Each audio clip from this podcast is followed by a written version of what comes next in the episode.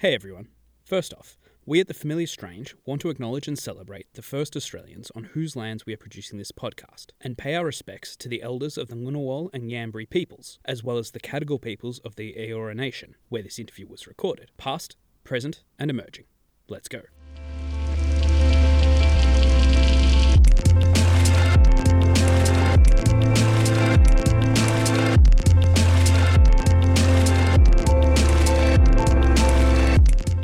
Hello and welcome to The Familiar Strange. I'm Alex, your familiar stranger for today. Welcome to the podcast, brought to you with the support from the Australian Anthropological Society, the Australian National University's College of Asia Pacific and College of Arts and Social Sciences, the Australian Centre for the Public Awareness of Science, and produced in collaboration with the American Anthropological Association. Today I'm speaking with Sophie Chao, postdoctoral research associate at the University of Sydney and winner of the Australian Anthropological Society's PhD Thesis Prize in 2019. Do you remember that year? Feels like a lifetime ago. Now, having worked in an activist space, Sophie received her PhD from Macquarie University for her thesis titled In the Shadow of the Palms Plant Human Relations Among Marind, West Papua, which she is currently in the process of turning into a book. This is primarily what we talk about during our interview, as well as her similarly titled article for Cultural Anthropology, In the Shadow of the Palm Dispersed Ontologies Among Marind, West Papua. To kick us off, Sophie tells us a little about the West Papuan context and the situation of the Marind as their lands are taken away in order to grow yet more oil palm. We pretty quickly move into a discussion of the non human and the ontological approach more broadly. This is an ongoing conversation in anthropology that I've always struggled with, and it was great to get a chance to talk to someone about it who was really in the know. Sophie really helped me understand some of these complicated issues and concepts, and I hope we do the same for you. In particular, Sophie discusses the real value in taking the life worlds of others seriously, even if they are incredibly divergent from our own. Indeed, she emphasises that this is important when they are the views of a people who are in the midst of being dispossessed. Hence, Sophie places great importance on her work in the community and working with them on many projects. Finally, I would like to thank Tegan Nichols from the University of Sydney, who helped us record this interview in their studio on campus. Academic collaboration at its finest. But before we dive into today's interview, did you know that we have a Facebook chats group? Join us on the Familiar Strange Chats on Facebook and provide some valuable insight on today's interview. So here it is my interview with Sophie Chao.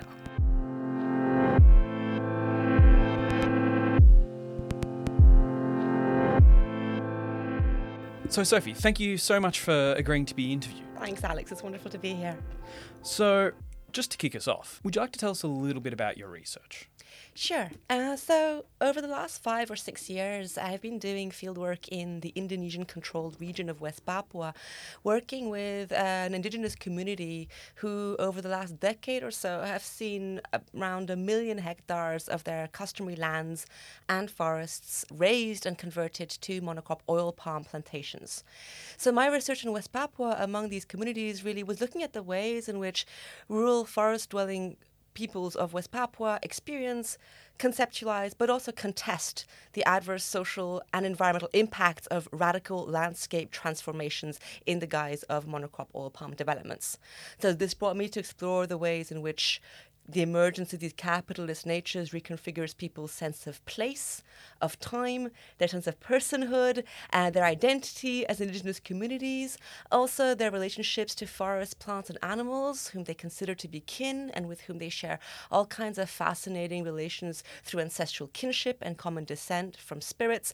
Um, I also looked at the way in which the sort of dystopia of everyday life that is being caused by these radical environmental shifts finds magnified expressions in people's dream experiences, where people are now having all kinds of really dystopic nightmares about being possessed, eaten, consumed, or devoured by oil palm, this plant that is slowly but surely taking over their lands and forests. So the research really is looking at indigenous modes of analysis, the ways in which indigenous peoples themselves theorize, philosophize, and critique the kind of transformations that one would associate with the Anthropocene, or an era in which humans have become an influential geological force. But interestingly, also looking at the ways in which plants themselves come to play a part in this story. So this is as much an Anthropocene as it is a Planthropocene, to borrow Natasha Myers' terms, because plants matter in the story. Mm, for sure. And this idea of plants as people is something I really want to talk about. But For those who mightn't be as familiar with the context, could you tell us a little bit about palm oil in West Papua? So, Indonesia, um, it's the world's top palm oil producing country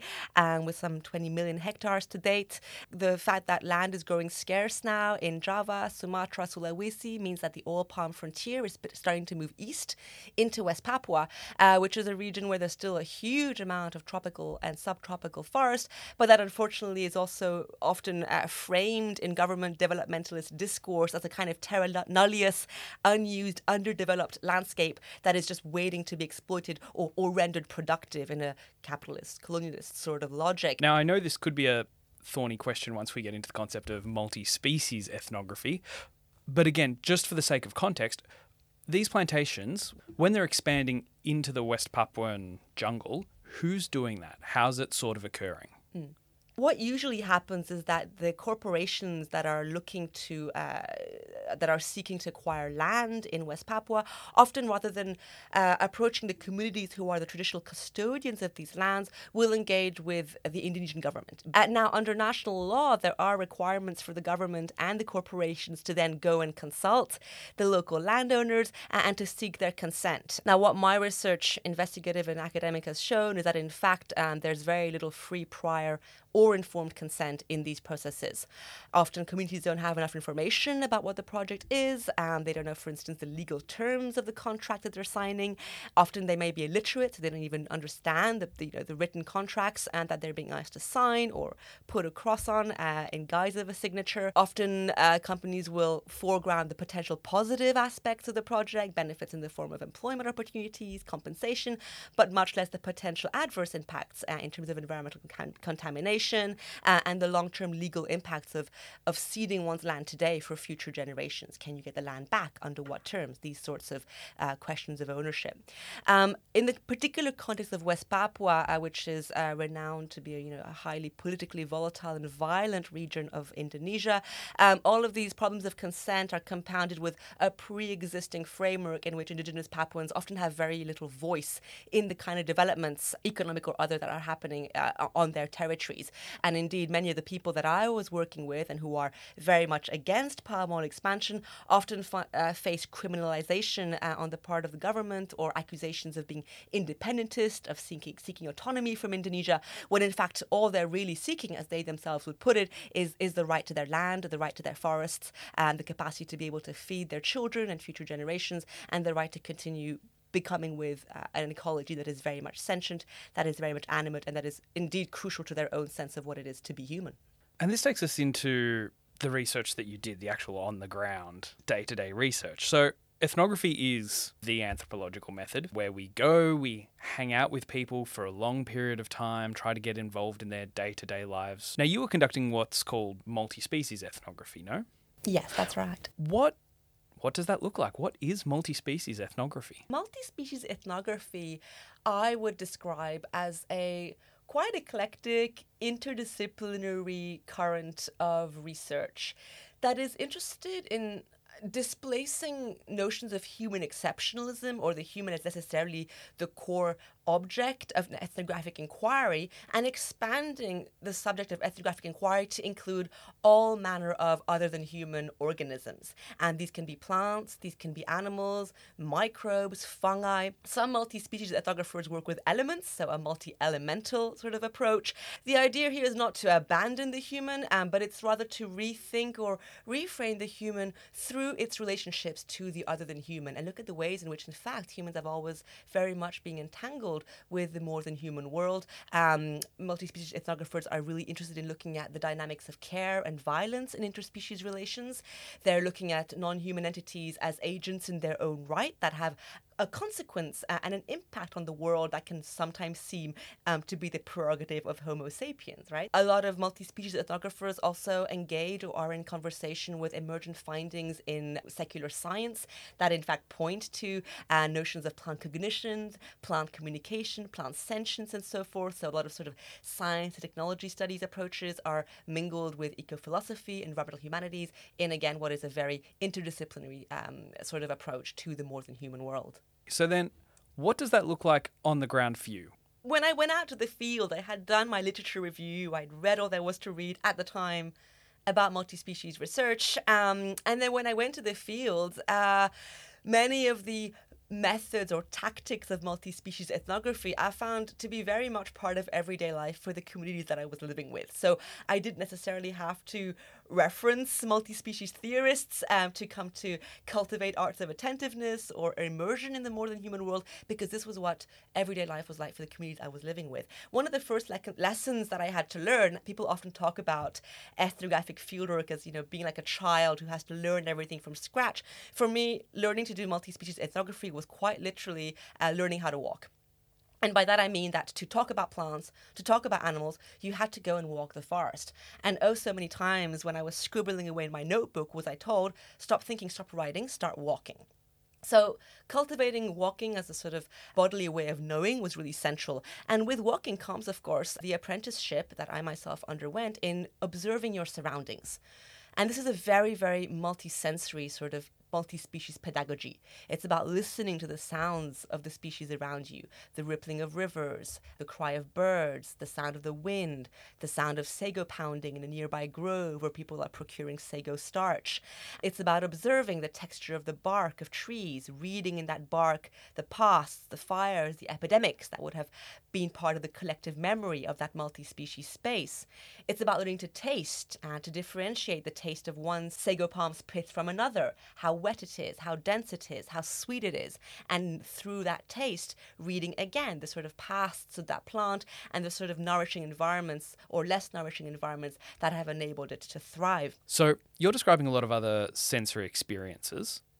But then what still sets, say, older versions of anthropology, listening to something, smelling something, tasting something, what separates this from multi species ethnography? What makes what you do different?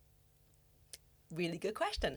Um, it's one that multi species ethnographers ask themselves a lot. I mean, I should certainly um, emphasize that the recent emergence of multi species ethnography sits within a much longer history of anthropological attention to human environment relations, human plant relations. Where I think multi species ethnography differs is it's about trying to rethink those sensory experiences, not just in terms of the plant or the animal or the element as sort of a, uh, a symbolic entity that accrues meaning only in relation to what humans make of it or of what function it might serve to the human who hears, beholds, smells, or even tastes it, and rather trying to think about the way in which those senses in some way speak to the agency, to the um, self, to the to the consciousness of that particular entity and to its own sort of life world or bubble. Some of these bubbles we can engage with as humans. Some of them are sort of outside our bounds. We might be able to encounter other species' life worlds through the sounds they emit, through the smells they emit, but there's also go, always going to be a limit to our capacity to enter another life another life form's bubble. Could you introduce us to a couple of the non-human entities that played a big role in your fieldwork that were important to your contacts in the field? So I would say certainly the two other than human protagonists that were central to the story that I tell in my book uh, were two palm species. One of these was the sago palm, which is uh, a native palm endemic to uh, West Papua and also the source of uh, a lot of indigenous communities' staple food, the, the sago starch.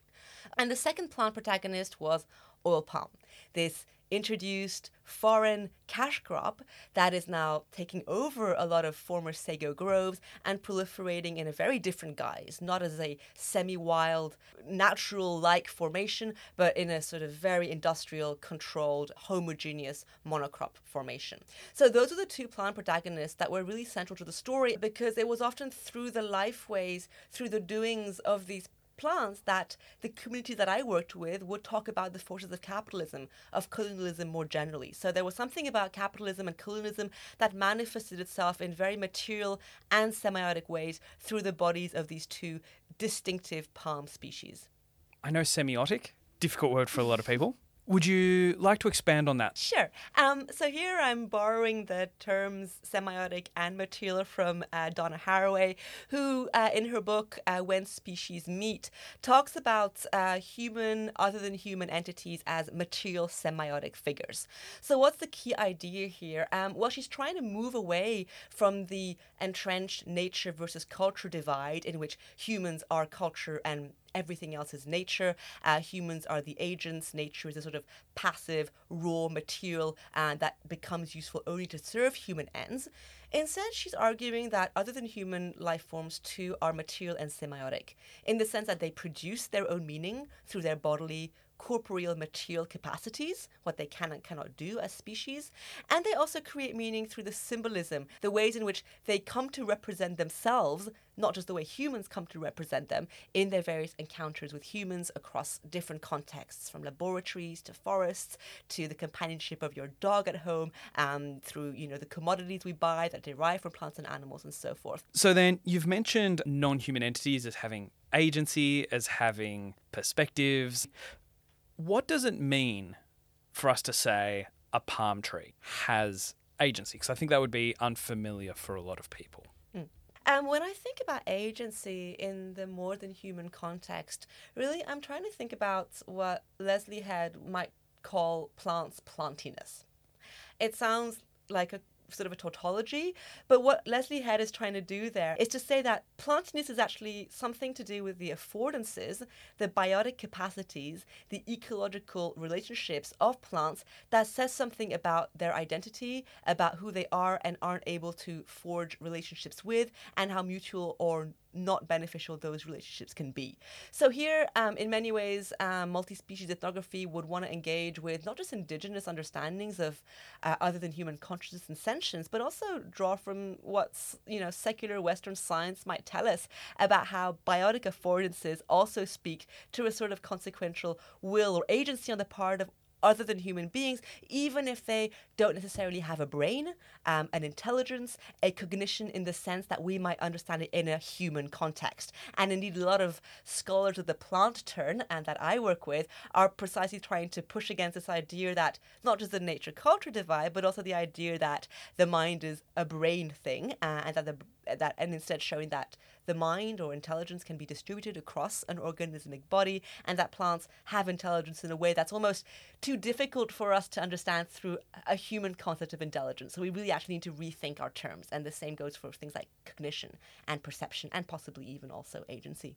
Could you, maybe from your field site, give us an example of what this plants with sentience looks like? So the sago palm thrives in sago groves.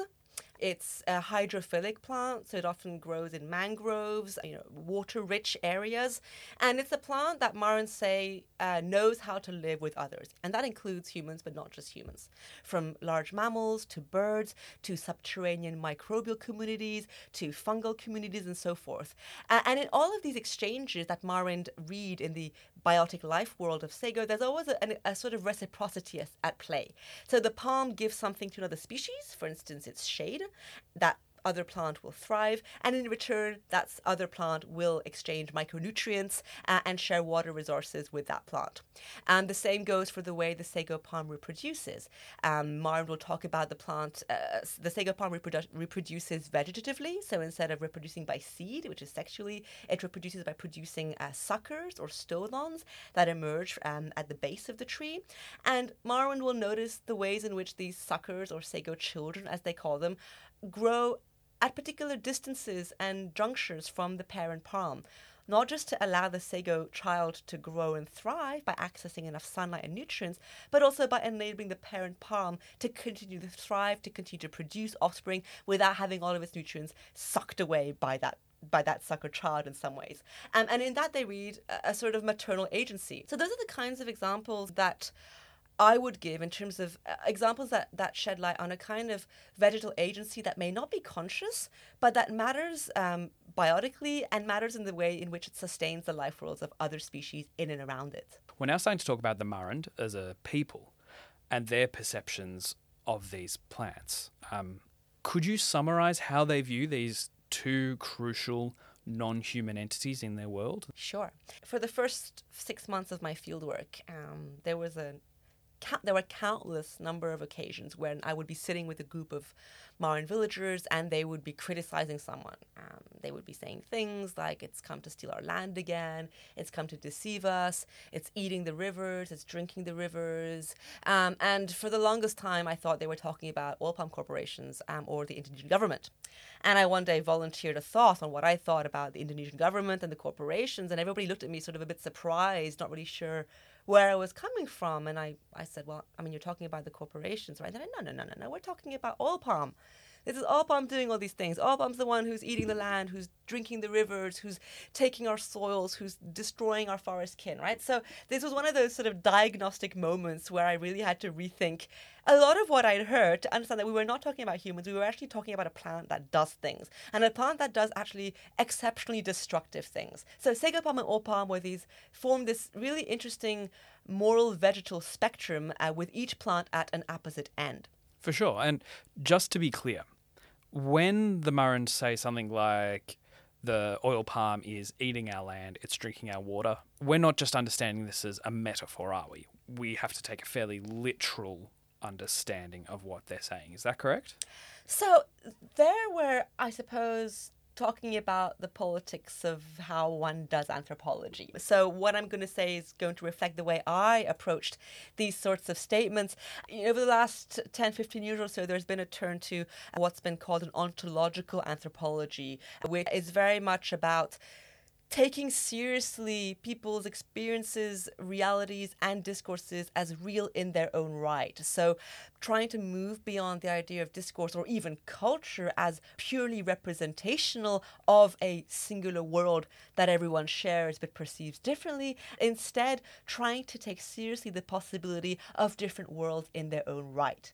Okay, so the idea is it's not that me and Marind see things differently, is that we see different things. It's not that we have different worldviews, it's that we inhabit different worlds of vision. So when Marind tell me things like oil palm eats the land, oil palm drinks the river, my stance is to take that seriously. And my stance is to take that seriously not just because of the politics of the way I do research, but also because looking around me in the field, oil palm really was eating the land. In the sense that oil palm was taking over huge expanses tracts of land. Oil palm really was in some ways drinking the river because wherever oil palm went, irrigation, you know, ditches would be established, waterways would be diverted to to feed to nourish the oil palm and therefore water was less available to forests to forest organisms so there were also some really material realities that actually didn't make it that hard to take seriously the possibility of a plant devouring land and drinking rivers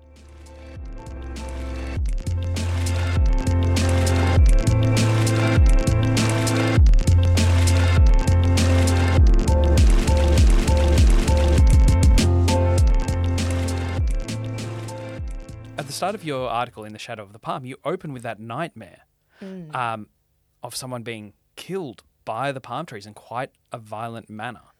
Is that the sort of thing we're talking to? And would you like to run us through that nightmare a little? Yeah, absolutely. So I opened that article with a dream narrative from one of my companions in the field um, who describes being eaten by oil palm. This is a Marind expression and that refers to a form of nightly possession in which sleepers become are tormented by oil palm in their sleep. They witness and experience their death repeatedly in these recurring endless loops. And not just that, they also witness their own agonizing death from the perspective of other forest organisms who are equally jeopardized by the arrival of oil palm. So these are profoundly dysphoric experiences that in many ways amplify or distort the lived realities of what it is to lose your forest and to see your lands colonized um, by an invasive plant. And these dreams of being eaten by oil palm uh, were increasingly prevalent. They became increasingly prevalent throughout the courses of my fi- of my field work. Practically everyone I knew had at some point or another been eaten by oil palm. So then, the ontological turn in anthropology has been somewhat controversial, and much ink has been spilled around what exactly is the ontological turn, why we should do it, etc., etc. For you, why have you gone down the route of ontology? What do you think it brings? I've tossed and turned with ontology for a long time, as you can read in my cultural anthropology article. The basic idea of taking seriously people's realities for me is what is really appealing. I'm not saying that anthropologists haven't always done this. Effectively, one could say it's the hallmark of our discipline. it, it is about taking people's experiences seriously. I think in the particular context that I'm working in, among Indigenous West Papuans who are so very rarely taken seriously by any other actors in their social worlds, be it the government, be it the corporations, sometimes even environmental NGOs, sometimes even the church. This idea of taking seriously a dream, for instance, the t- idea of taking seriously the possibility of someone being eaten by a plum really, really mattered for ethical as much as political reasons. For me, also, you know, the idea of ontological anthropology is not that I necessarily have to believe what these communities are telling me is their reality, but I should at least allow myself the possibility of believing that it may be true. And so, in that sense, I don't ascribe to the possibly more radical tenets of ontological anthropology. For me, it's what is attractive is this idea of sustaining the possibility, that openness to the possibility of difference, that openness to the possibility of plural ways of being. And when people would come and tell me about someone who had shape shifted into a cassowary, how could I not but take that as a really different form of difference. And more importantly, perhaps, to try to understand what difference that difference makes. And that, for me, is where it becomes interesting to weave ontology with politics. Absolutely. And look, you piqued my interest with that little story about someone being turned into a cassowary. Can you tell us that little story and how do we look at that from an ontological perspective? Hmm. The story is the story of Okto, the cassowary man who was an elder in one of the three villages where I did most of my research. And Okto was famous for his shape shifting skills. So, by that I mean that he could take on the bodily form of other than human creatures, his favorite being the cassowary, and really have the freedom, uh, liberty to inhabit the world as that particular creature. And is this someone, are we talking an ancient figure in the past, or is this somebody who was there and living while you were in the field? This was my neighbor in the village. Um, he was the one who broke my GPS on day three of my fieldwork. As a cassowary? so he, he would have done much, much greater damage if he had. no, Okto was a neighbor of mine. Shapeshifting is, is common. Men do it, not women or children. Women or children are said that their bodies are said to be too frail to be able to take on animal forms, um, and they would, most importantly, find it hard to come back to their human form. Primarily practiced by men. There's a lot of secrecy around it, but funnily enough, there's also a lot of pride because there is an incredible. People talk about shapeshifting as the most pleasurable kind of freedom. Why? Because for a few hours, maybe sometimes a few days, you can shed your human skin and you can take on the body of a creature that will allow you to fly, to swim through the rivers, to glide across the canopy. But shapeshifting is also dangerous. Why? Because if you spend a couple of days as a cassowary roaming the forest, um, frightening everybody with the sound of your grunts and your thumping through the canopy, you may not actually want to come back to your human skin might actually be much more fun to be a cassowary. And therein lies the danger of shape shifting. It can be an experience of freedom, of liberation, of multi species metamorphosis, but it can also come with the risk of perspectival capture, where you actually become trapped by the skin of the creature whose skin you've taken on. And this is precisely what happened to Okto. He loved taking on the cassowary form. There were so many times when we would walk the forest and people would tell me he was in the forest because they would recognize his very distinctive grunt. There's something about the, his grunt that they would recognize. But the periods of time that he would spend as a cassowary would become longer and longer, so a few days, then a few weeks, then a few months. And his eating habits began to change, even when he was back in human form. So he would prefer to eat rotten fruit, sometimes even soil that cassowaries eat when fruit become rare. When everybody, or the, the men would go hunting, he would come back with things that community members would consider inedible, like shells or snails or um, poisonous mushrooms and stuff. And he would get yelled at by his wife and kids, I remember distinctly. And everybody in the village would laugh and they'd say, oh, Okto's, you know, being hanging out as a cassowary again. Eventually, Okto died. In the middle of the night, he died, and we congregated at his house the next morning. He had come back from three weeks roaming the forest. No one really knew where he was. His feet were muddied and soiled. He smelled of sulfur and anaerobic bacteria that you find in the mangroves and swamps where the cassowaries usually go to drink and nest. And there was a lot of confusion in the villages. What do we do? Are we burying a man or are we burying a cassowary? Should we be doing the rituals for this particular clan, or is this a matter that's actually best left to the cassowary to decide? What kind of a creature are we really talking about here? A cassowary turned human, a human turned cassowary? Um, and so eventually they did bury him in a sacred graveyard, but there was still a lot of people were very perplexed even afterwards, and this sort of case of Okto versus Cassowary remained very much unresolved even months afterwards. And so for me, that story not only does it did it really force me to have to take seriously the possibility of shape shifting? Because I could, see that it was having very real impact in terms of people's conundrum of what do you do with the body and whose body is it really anyways? But also because it pointed to the danger that comes with blurry human animal boundaries right? Interspecies relations are great when they sustain multi-species thriving but multi-species porous boundaries can also be really dangerous. They can be lethal when one loses oneself to another than human body and perspective. But i have to ask so i'm a fairly cynical person i don't personally believe people can change shape but of course, as an anthropologist, that's not our role to pass judgment, to decide. So then, how do you, in that situation, you say you've got to take it seriously, but what does it mean in really practical terms when either you're in the field or you're writing it up afterwards? What does it mean to take these thoughts, claims seriously? In terms of writing techniques, I suppose one of the ways, just in terms of stylistic approaches, is to try to move away from the framing of reporting events. So, for instance, in the context to go back to the context of dreaming, when Marina, one of my close friends, told me that last night she had been eaten by oil palm and that her entrails had been ripped out as she gave birth to oil palm children, these fruit. When I wrote this dream in the book, rather than writing Marina came and told me that she had been eaten by oil palm, I will start by Marina was eaten by oil palm. Her entrails were ripped apart by this oil palm fruit as it gushed out from her entrails, right? So just in terms of those small stylistic devices, you're already taking that as a starting point that that is the way things were for her at that particular point in time for that particular person, right? It's a really challenging technique to deploy because then you come up with the issue of okay, whose reality do I take seriously? When I'm talking about corporations and the government, am I to take equally seriously their points of view on Marind, on West Papua, on oil palm, and so forth, right? Casper Jensen, uh, who writes in the ontological anthropological vein, notes very nicely that a lot of the ontological world has been about indigenous life worlds and cosmologies and much less about the ontology of the state or of corporations or highly destructive forces like racism, for instance. Um, and he says states and corporations have ontologies too, we just don't really like them, so there are political questions, yeah?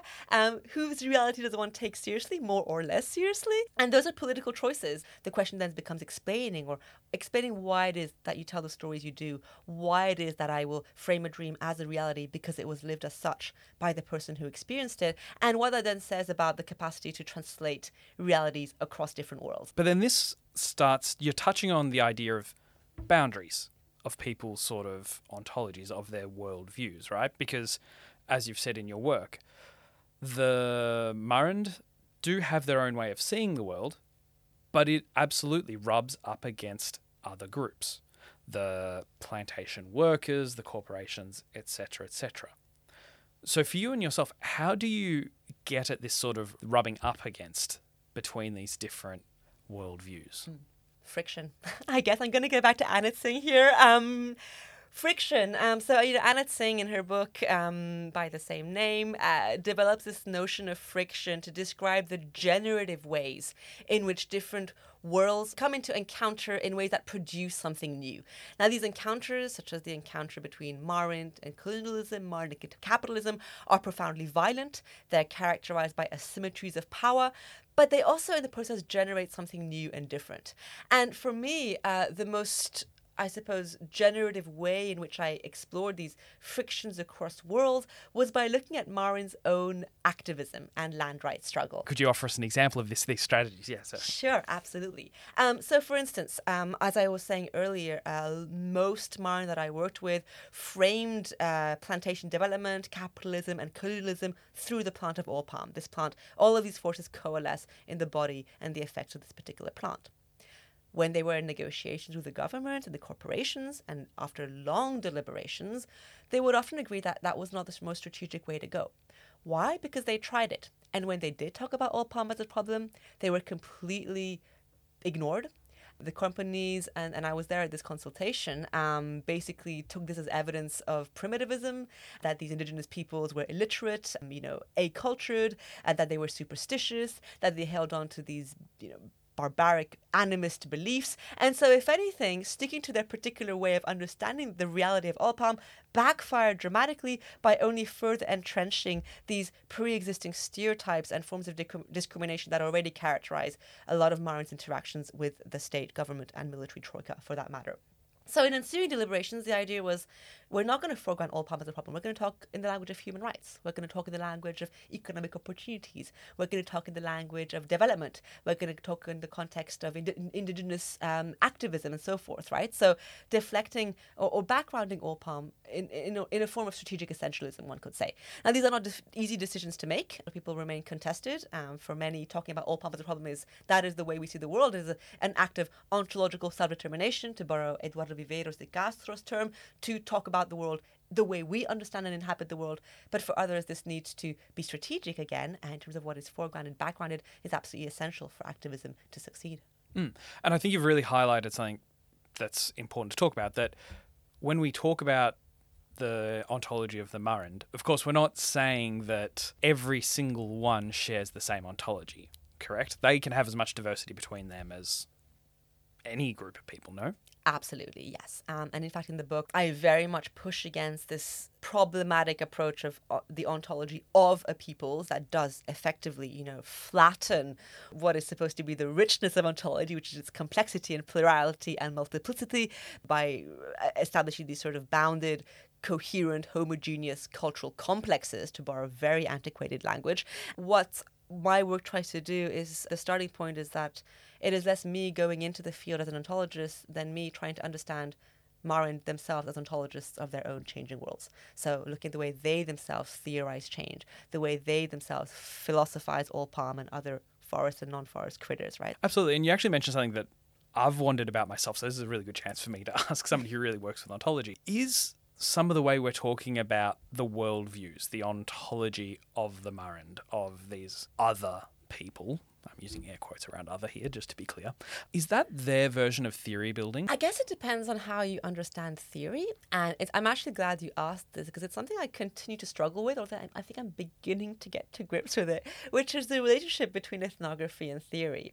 So, if one were to take this idea of theory as a abstracted framework to understand a given situation um, and one that can then be transposed to understand other comparable situations, then in that sense, I would say, yes, we're talking about theory. Through their discourses about oil palm, is trying to understand the way in which this plant speaks to and is shaped by broader structural forces like colonialism and capitalism, development and globalization, which are happening in different but also similar ways across the world. So, in that sense, they are extrapolating from the specificities of the plant to effectively make broader ethico political commentaries about the broader state of affairs and of transformation in both social and environmental terms. Are we talking about the ontology, the worldview of the oil palm, mm. or is it the worldview of the person of the Marind about the oil palm? Really good question. It reminds me of a question that I asked one of my friends in the field after she just told me a dream of being eaten by oil palm. And I asked her if oil palm dreams, and she wasn't sure yet. Um, I have to go back to the field and find out. Yeah, it's a really good question. That's been one of the biggest challenges in my research. Multi species ethnography invites us to take seriously the life worlds of other than human beings as agents in their own right, as yeah, as selves. At the same time, the ontological turn invites us or exhorts us to take seriously the realities of people towards their self determination in both ontological and epistemic terms. So, the challenge really for me, and it continues to be one that I grapple with, is how do I, on the one hand, take seriously the life world of a plant through its biotic affordances outside of the way it's represented or interpreted by humans, and at the same time take seriously the perspective of a particular group of humans on that particular plant, given also importantly that these particular groups of humans that I'm working with have themselves been treated as subhuman or non-human before the law. I suppose my stance as an anthropologist, first and foremost, my commitment is still to the people that I work with. And it's their perspectives, their making, their fashioning of reality that for me takes precedence. And it's one of the reasons why, for instance, unlike a lot of multi-species ethnographers, I don't really engage very much with plant science or what Western emergent findings in plant communication and cognition tell us about plants in sort of as a generic category. Because first of all, I, I certainly don't want to try to justify indigenous theories by showing that Western science also shows them to be right. And also because a lot of what Western plant science is telling us now are things that Mara and I've always known simply through different idioms. The last thing I haven't really asked you about is this book that's coming out. Now, you're turning your dissertation into a book, but I've got to say, with this real activist kind of background, turning that into a scholarly work must be a challenge, no? How have you kept that going? So for me, really, I, I started thinking about the book from the very outset of my research, um, really from the moment I started putting together my ethics proposal. I went to the field with the ethics form from Macquarie University. I translated it into Indonesian and we worked on it together with the communities. I wanted it to be participatory from the outset. And that in itself was a fascinating process to see how they understood ethics, whether they thought the questions were meaningful. What did consent mean? Why should we use pseudonyms? Um, so it was just, you know, the politics of that that was really, really amazing. And I write about that in the book. When I finished my research, I got a Wenner-Gren engagement grant, uh, which is a grant specifically to go back to the field and share your research findings with your host communities. It's a fantastic grant. I would encourage anyone to apply. So I went back, I had the, the draft of my thesis translated into Bahasa, and we sat together for three weeks and we talked about the book. We talked about things like what goes into it, what doesn't, which stories do you want to have in which chapters? What do we want the flow of the chapters to be? Where do we put the dreams? Um, how do we write the dreams? What about sounds and the maps? Um, how do we incorporate those? Uh, can we put drawings? So I really wanted that whole process to be participatory. And it was wonderful because the book really feels like it's shared at this point, and there are some executive decisions that I have made now. A lot will change as I go through the publishing process, but there are certain things that I, I will keep because they were things that the communities wanted me to, to have or not have in the book. And there are stories I don't tell. What I do do is the work of explaining why I don't tell those stories. I would say that for me, I've kept the book alive by A, taking it to the field, by discussing it from the outset with the communities, and also from having as a complement to that scholarly work, this all these non-traditional research outputs, to use the academic language, that accompany the book. So things like the maps, things like the drone footage that's on YouTube, things like the documentary, things like a manual about consent and human rights that I produced in Papuan Creole for the communities. These are all appendages that, that together with the book form a much more comprehensive um, picture of, of everything that happened and that is still happening in the field at the moment. Wow. That's, that sounds amazing. It must be a crazy undertaking, I've got to say. But we wish you absolutely the best of luck with it. And thank you so much for appearing on the show. Thank you so much. It's been a pleasure.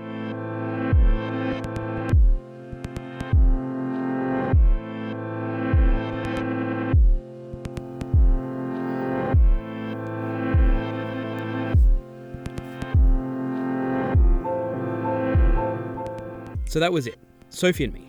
Today's episode was produced by me, Alex, with help from the other familiar strangers Julia Brown, Jodie Lee Trembath, Simon Theobald, Claire Bijou, and Shan Lu. Our executive producers are Deanna Cato and Matthew Fawn. Subscribe to the Familiar Strange podcast. You can find us on iTunes, Spotify, and all the other familiar places. And don't forget to leave us a rating or review with your likes and dislikes. It helps people find the show and helps us make the show better. And if you'd like to support us, please check out our Patreon page, patreon.com slash the familiar strange. Not the Strange Familiars, which is another fun podcast just not ours. You can find the show notes, including a list of all the books and papers mentioned today, plus our blog about anthropologists role in the world, at thefamiliarstrange.com.